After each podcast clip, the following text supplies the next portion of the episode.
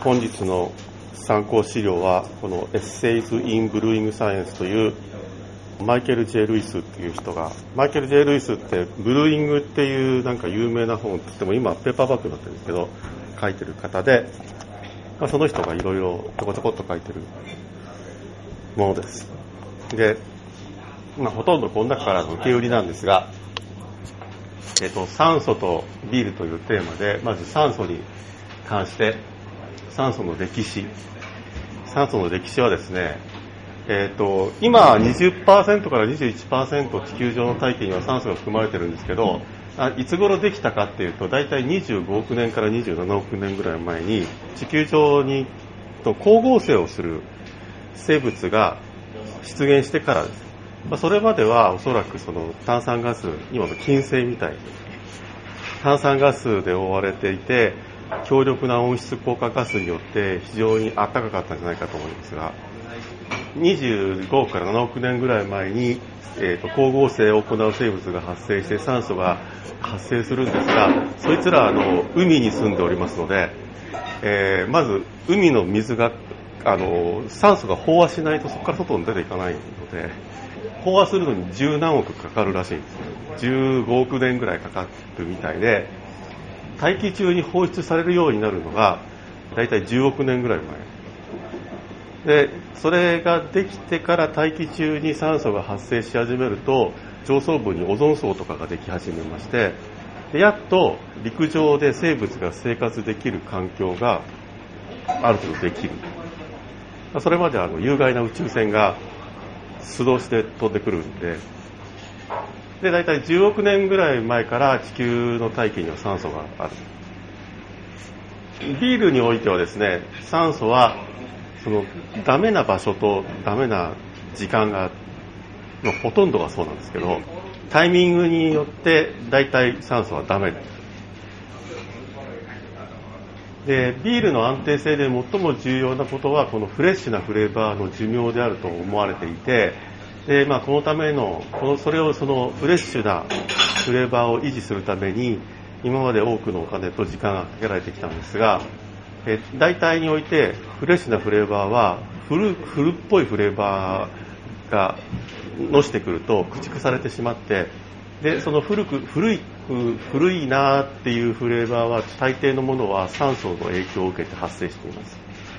で酸素の問題は、まあ、製品が作られている過程でイーストがなくなった状況。例えばフィルトレーションしたっていうのが一番典型的な状況ですけど、まあ、その時点で酸素がに対する耐性がなくなるピークになります。でブライトビアって要するにフィルターしたビールはその徹底して酸素を取り込むようなことは防がないとですね簡単に酸素によって攻撃を受けてしまいます。で例えばそのパッケージ、え一応フィルターしてでカーボネーションをしてボトリングなりケグ詰めなりするわけですけども、まあ、その過程のパッケージへの輸送移送とかボトリングラインへビールを移送する時のパイプの中とかポンプとかそういったものまで気を使わないと簡単に空気が溶き込んでしまって酸素が溶き込みやすい。でそれは溶け込んだ酸素を除去する能力がないというのとこいつらが非常に低温な状態であるっていうので、えー、ガスが溶けやすい。一般的にあのガスは液体が低温であれば低温であるほど溶けやすいのでブライトビアとか非常に低温な状態で、まあ、もちろん炭酸ガスを溶け込ませるために低温になってるんですけど状況にあるので酸素も非常に溶け込みやすい状況になっています。現代のテクノロジーでは酸素は 0.2ppm ぐらいまでになれるそうなんですけど、これはなんか、これが多いのか少ないのか全然わからない。製造工程で最初に酸素が取り込まれるのはマッシングの時に、マッシュインでかき回した時に空気が巻き込まれて、マッシュ用の水ですね。中に酸素が取り込みます。マッシングのステージっていうのは、醸造工程で最も、おそらく最も酸素の反応性があるステージであろうと、このルイスさんは言っています。なぜならば、要するに酸素に対する反応をするような奴らがたくさんいて、かつ、その反応を促進するような酵素や金属イオンがいて、かつ、促進力となる熱があって、まあ、そういったものがものすごくたくさんあり、かつ非常に濃縮されているという意味で、マッシングっていうのはとても酸化が起きやすい状況にあるそうです。と現在このステージで酸素との接触を抑制するような嫌気性ブルーハウスというアプローチがあるそうで、これ、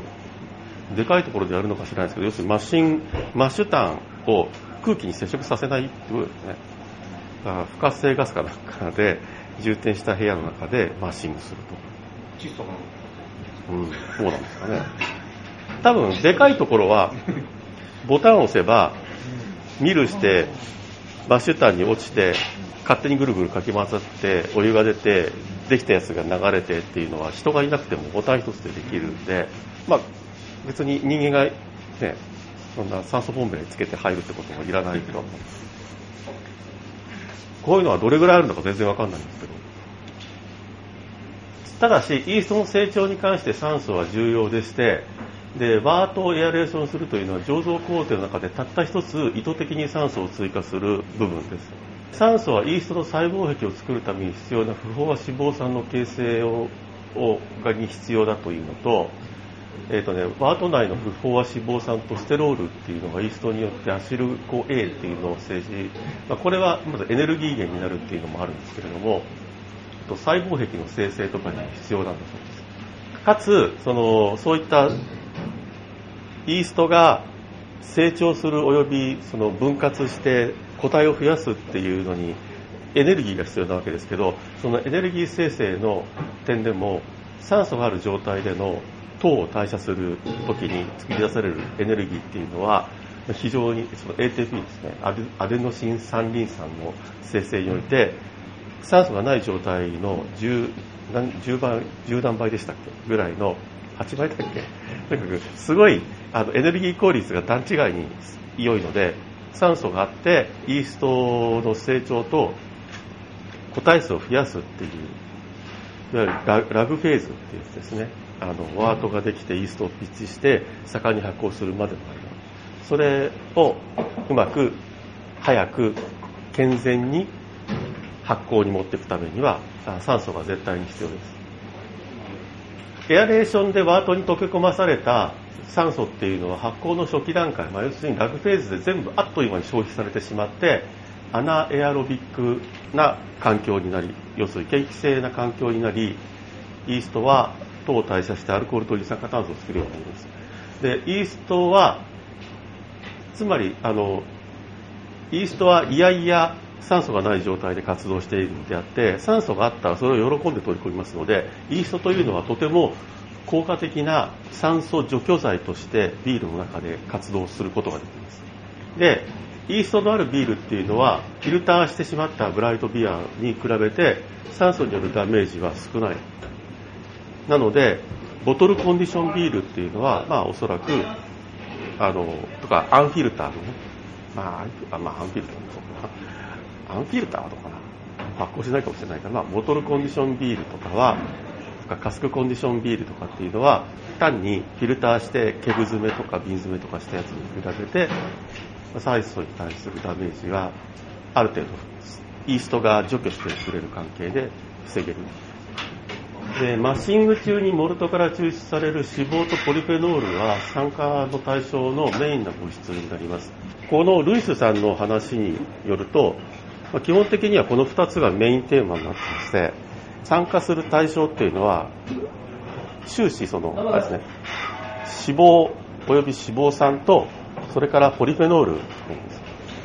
でよくホットサイドエアレーションって言われてるのがあってそれはマッシング中にものすごいガッチャンガッチャンかきますとかマッシュタンとロータータンが別でマッシュタンからロータータンに移すときに空気を巻き込みながら移しちゃったりなんかするとのマッシングの中の、まあ、主に脂肪酸が酸化してしまったり、メラノイジンが酸化してしまったりっていうのがあるっていう話なんですね。でそういうのをホットサイドエアレーションといって、えっ、ー、と、HSA ですね。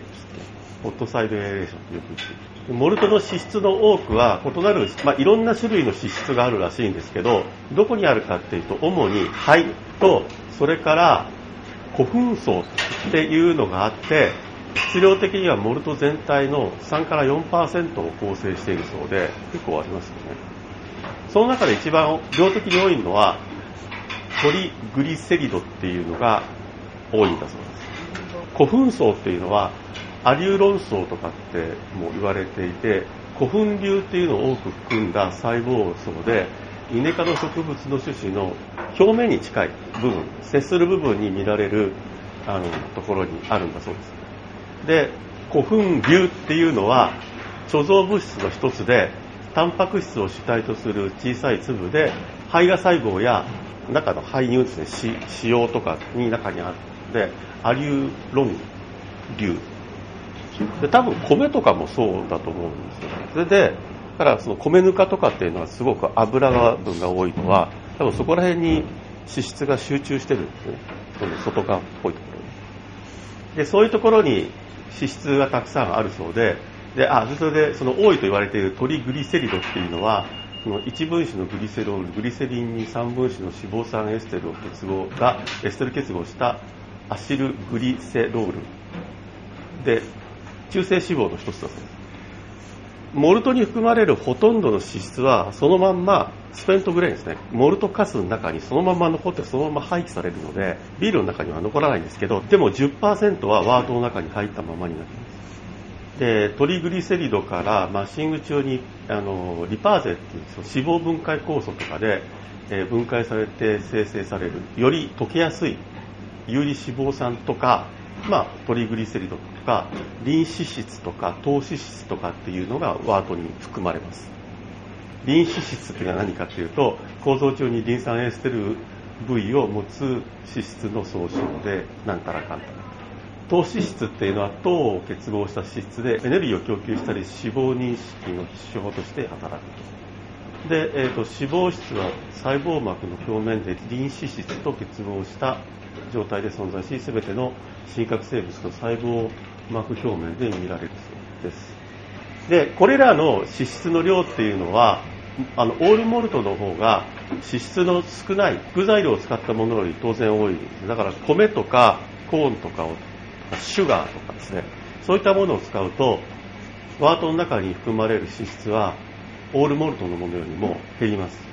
で、脂質がモルトからどれぐらいワートに抽出されるかっていうのは、モルト自体のモディフィケーションや、まあ、いろんな要因で増加するそうで、例えばミルを細かくするとか、スパージングの温度が高いとか、えー、と激しく攪拌するとか、モディフィケーションが高いfull modify のモルトを使うとか、そういったものをすると、脂質の wort に溶き込む量が多くなる。で、こいつらは見るとなんとなくわかるんですけど、何かというと、 mashing の効率を上げようとすると脂質が多く。細かく砕くとか、 sparging を一生懸命やるとか、 full modify でモルトにすると。 mashing の効率を上げるっていうのと、それから濁ったワートになるっていう要因が、まるっきり質を多くする要因と重なるらしい。で、ワートの質、特に脂肪酸は発酵中にイーストに取り込まれることによって、まあ、イーストの成長に影響を与えて、まあ、間接的にはビールのフレーバーに影響を与えるかもしれない程度。あの、イーストに取り込まれちゃうと、かもしれない程度。で、脂肪酸はイーストの活動でエステル化、エチル脂肪酸とかっていうのになるかもしれなくて、で、そいつらは、あ、それと脂質から来るアルデヒドは発酵中に還元し、それぞれに対するアルコールになります。なんかその、えっ、ー、と、アルデヒドを作るらしいんですけど、発酵中に、そいつらはみんな還元して、あの、アルコールが酸化したのがアルデヒドなんで、で、アルデヒドを還元するとアルコールになります。こいつらのアルコールっていうのは、まあ、無害で、あんまりそれほど影響を与えないアルコールらしいです。で、いくらかは、ボイリング中に気がするが、いくらかはトゥルーブで、脂質はかなりの、えっと、ワートに10%残る脂質においても、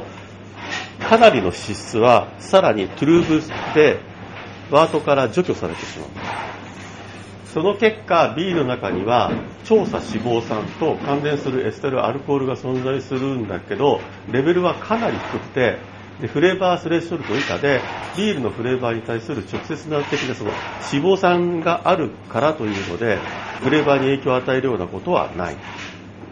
脂質で最も多い反応は酸素によると不飽和脂肪酸。特に不飽和脂肪酸で知られている反応はアルデヒドを生成し悪臭を伴うだからこの不飽和脂肪酸が存在している状況においてはそれほど困らないんですけどそいつが酸素との反応でアルデヒドになってしまうとそいつは問題を起こす可能性が出てきます調査不飽和アルデヒドがビールの古くなったフレーバーの原因と、まあ、考えられてあ考えられていない分かっています。でこれは C18 脂肪酸のような調査不飽和脂肪酸に起因します。C18 っていうのは炭素が18ある脂肪酸で例えばオレイン酸とかリノール酸とか、えー、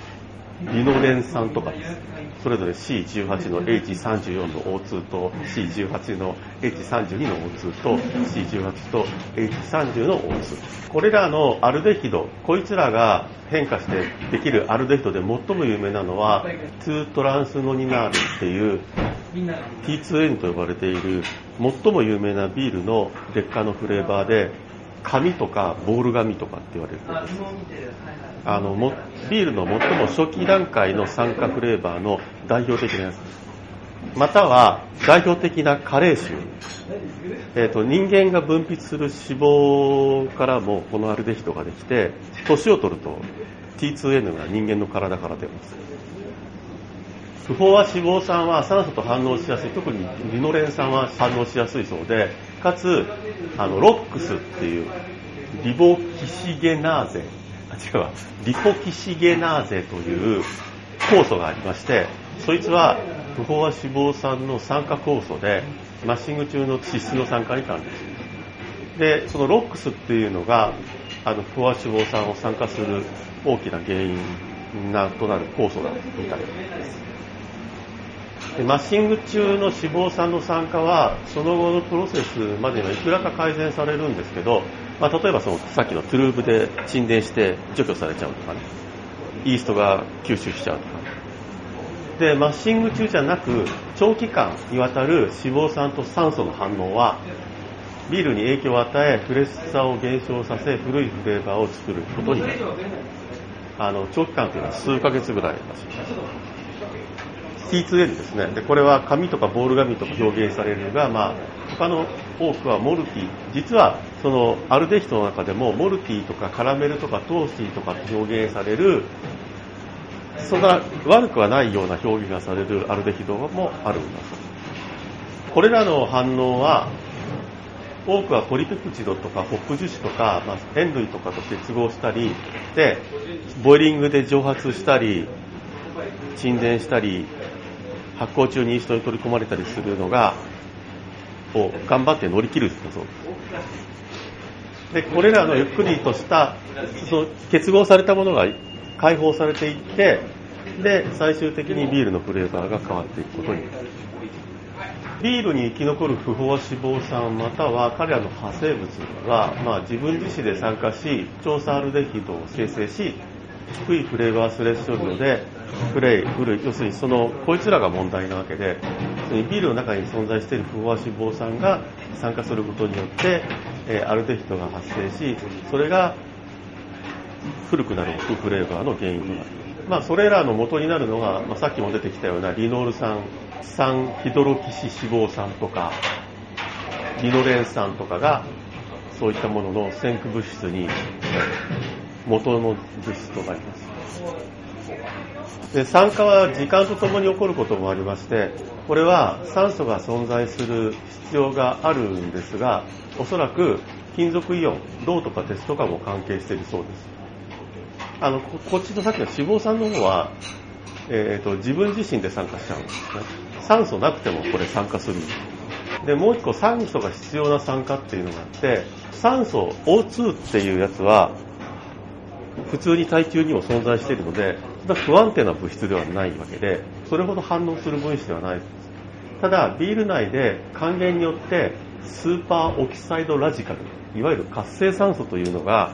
あの発生、O2 マイナスっていうのが発生するそうで、これは非常に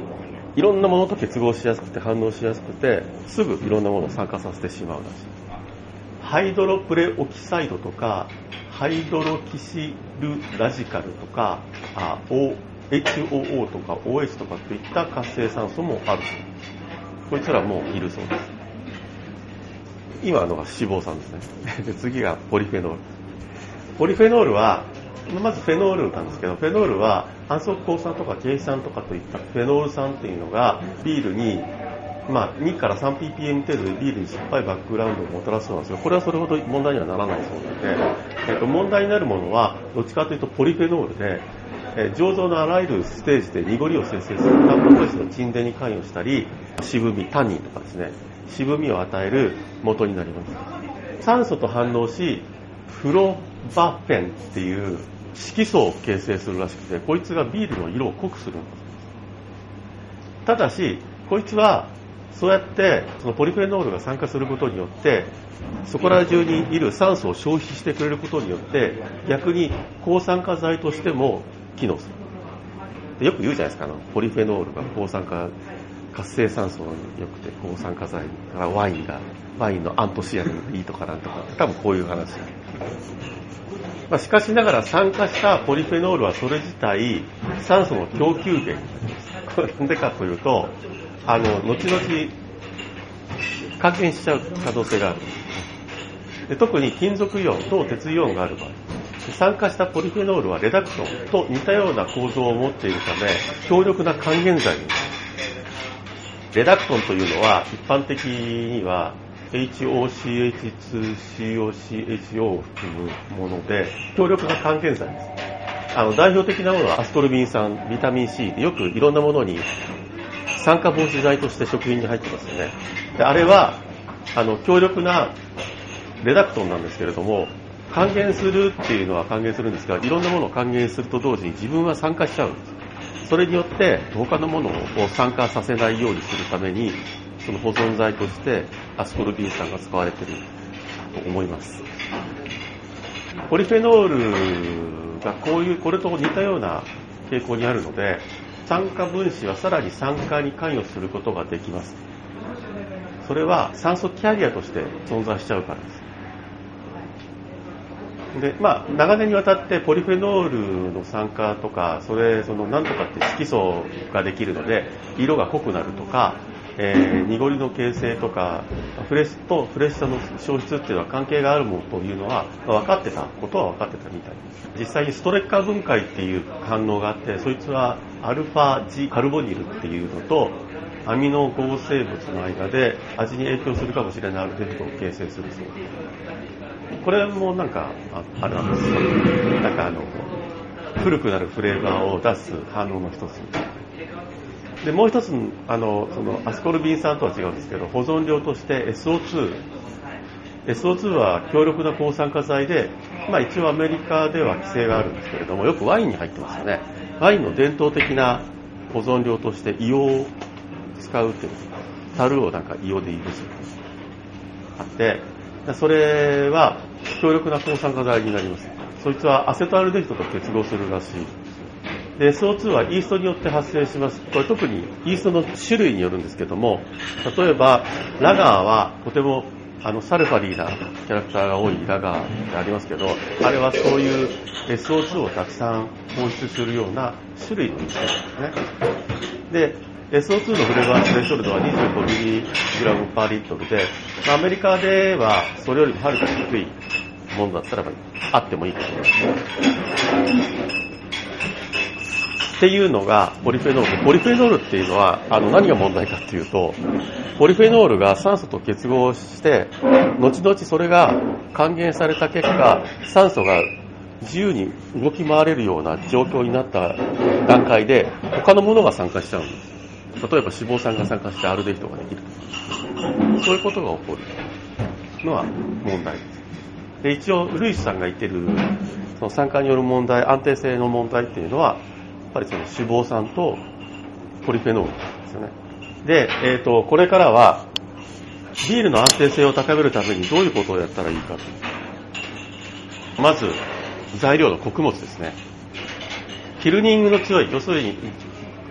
濃い、色の濃いフェールモルトは、まあ、フェールモルトに多分限らないんですけど、あの、ロックスが、さっきの不飽和脂肪酸の酸化酵素が少ないんだそうです。なので、色の濃いめのものを使った方がちょっといい。あの、極端な話は、その、ダークエールっていうのは安定性が高いらしいですね。ライト、ライトな色をしてる。色の濃いモルトはたくさんの抗酸化物質であるメラノイズが含むので、ダークビール、ダークエールは安定性がライトエールやライトビールよりも高い。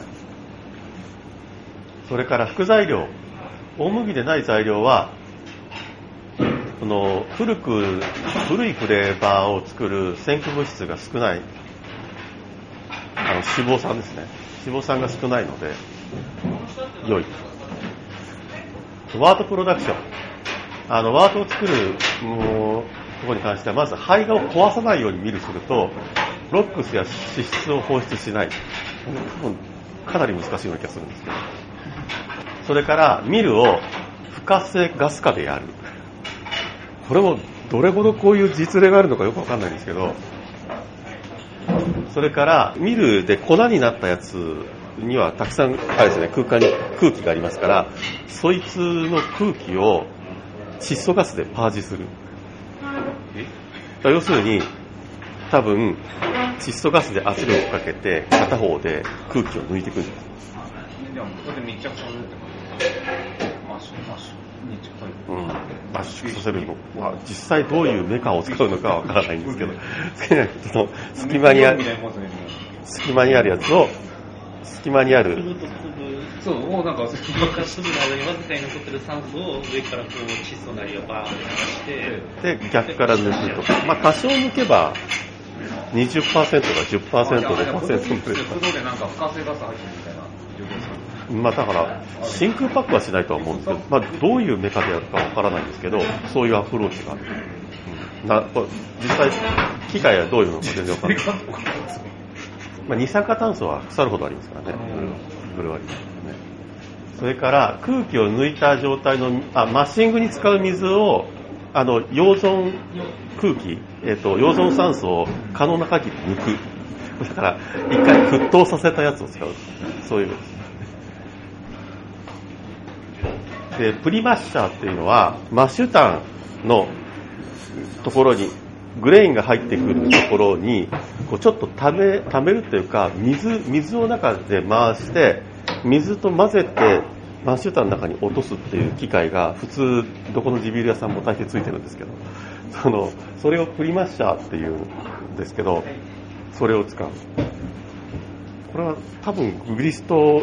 の間の空気をできるだけ少なくするとか意味があるのかなとちょっと思ったんです。よくわかりません。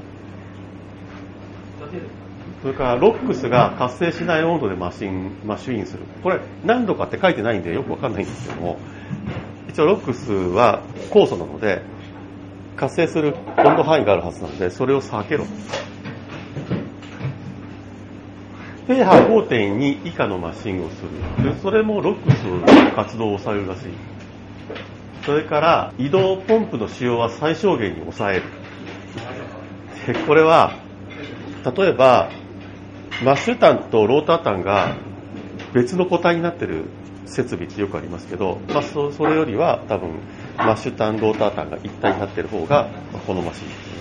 最終的にワートをケトルに移すときにはどうやったってどこの醸造所でもポンプを使うわけですけど、ワートを移動させて多分ポンプがつけっぱなしになってると、マッシュタンから空気が入って、ポンプがワートの中にボボボボボって泡を作ってるので、それはやるな。だからあの移動が終わったらポンプは切ること。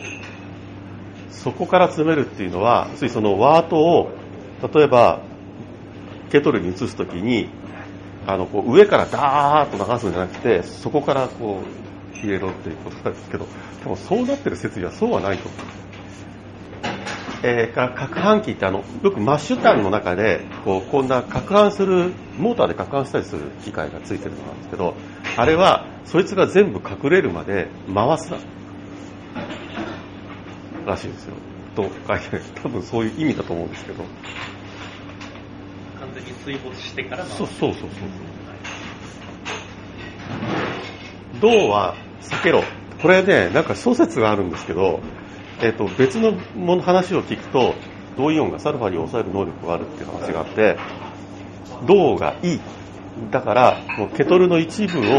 銅にを貼ったりなんかするところもあるとかっていう話がある。これはちょっとわかんない。まあ、ただ、その、酸化って一点に集中してみれば、金属イオンはない方がいい。このモーターガスっていうのが何のことかさっぱり調べてもわからなかったんですけど、モーターガスっていうものを無活性ガスにしろって書いてある。わかんなかったですね、調べ。それから、あの、プラントのメンテナンスはちゃんとしてくださいっていう。例えばその、ポンプの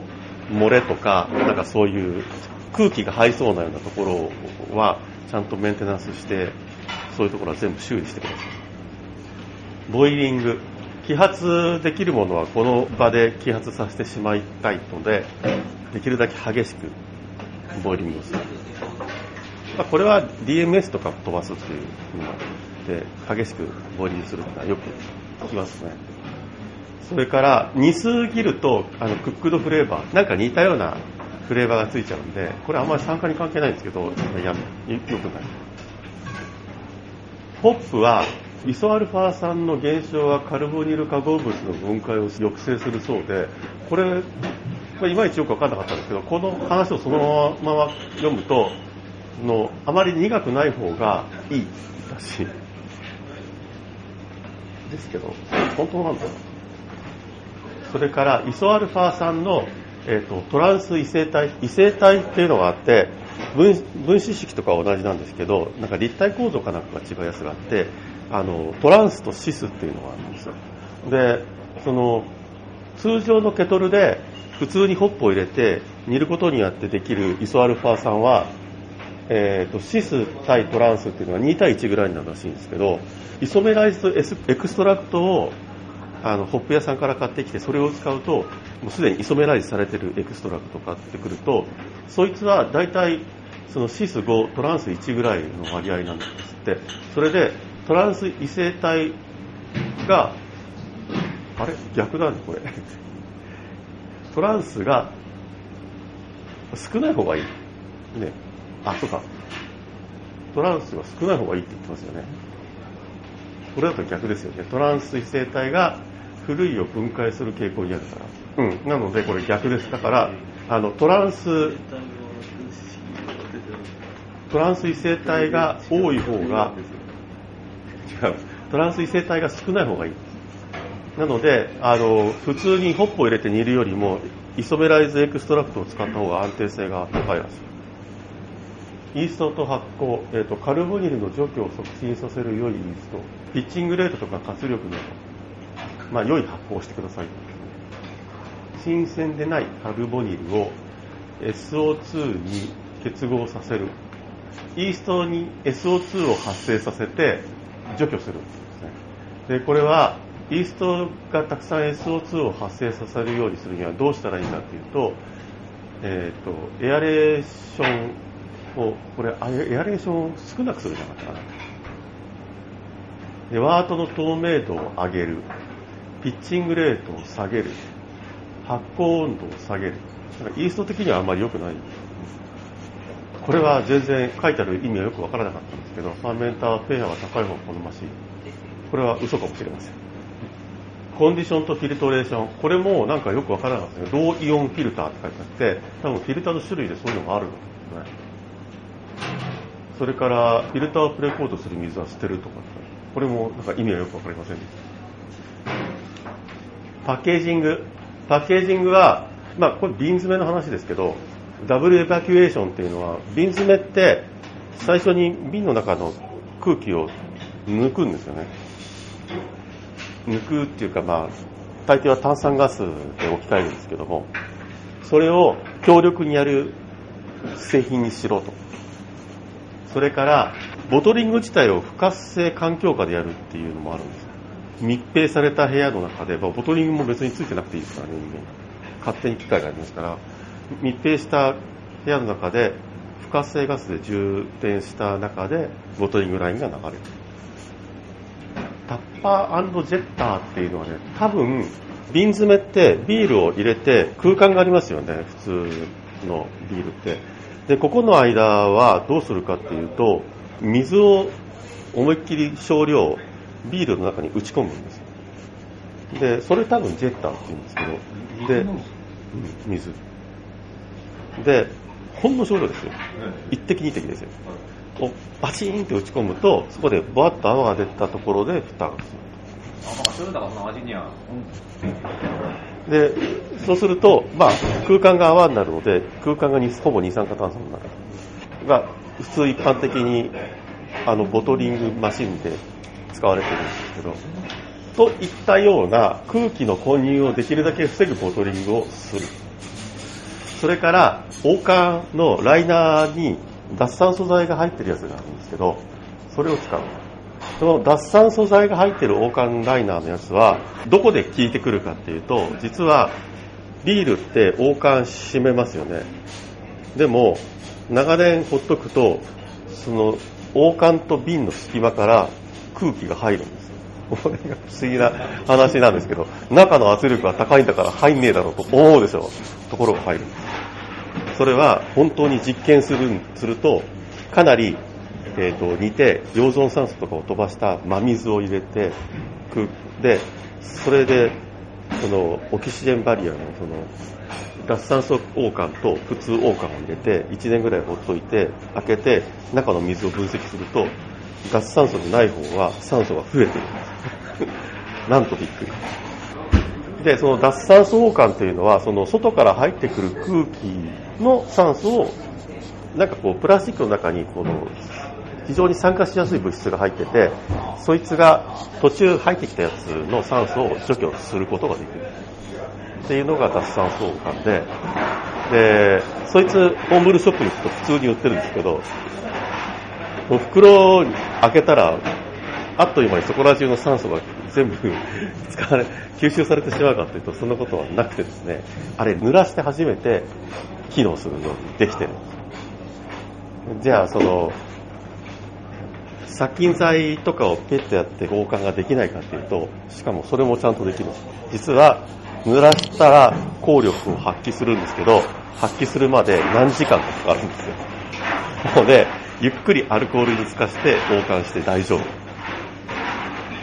ということで、えっ、と、以上です。何かご質問ありますか？えーっと、注注意するところで、ミルするときに、えっと肺を破壊しないとかあったじゃないですか。で、あの、透過させるのに必要な酵素って肺あ、いや、大丈夫。大なかったです大丈夫です。肺、肺になく、肺でなないところにあるので大丈夫だ目と思います。はい、っていうか、多分、その、全体的にあるとけ思う全体的に発生するでしょう、はいえっと、実際マッシングしてみると、割とね、あの、マッシングした時の液体に目って浮いてるんですよ。なので多分、あの、モルトになった段階で、えっ、と、モルトって相当柔らかく、排乳が相当柔らかくなってるので、モルトミルって完全にこう潰すようじゃなくて、狭いところを通すようなミルなんですね。なので、それをやることで、中の排乳が砕ける。もうかなり柔らかくなってるし、砕けるんですけど、その程度だと、かなり肺が、は、割と壊れない気もするんです。ただ、コマーシャルブルータとかだと、殻はでき可能な限り潰さないで、中身は可能な限り細かくっていうのが理想なので、その細かくすれば細かくするほど効率がいいんですよ。あの、表面積があるし、あの、液体との混ざりも良くなるので、だから大きいところだと多分ほとんど粉みたいに引いちゃうので、それだと胚芽とかも潰しちゃうんじゃないかなって気はちょっとします。なんかね、その、スリーローラーみたいなミルだと、最初に粗く引いて落としたやつを風を当てて、殻をこっち側に飛ばして別、別のところから落とすんです。で、落ちたあの中身はさらに2回引くんです。次回は、なんかスタウトとかポーターとかそういうのをやろうかなと思ってて、なんでかっていうと、あの、この録音にないからなんですけど、あの、一応だから次回はスタウトかポーター。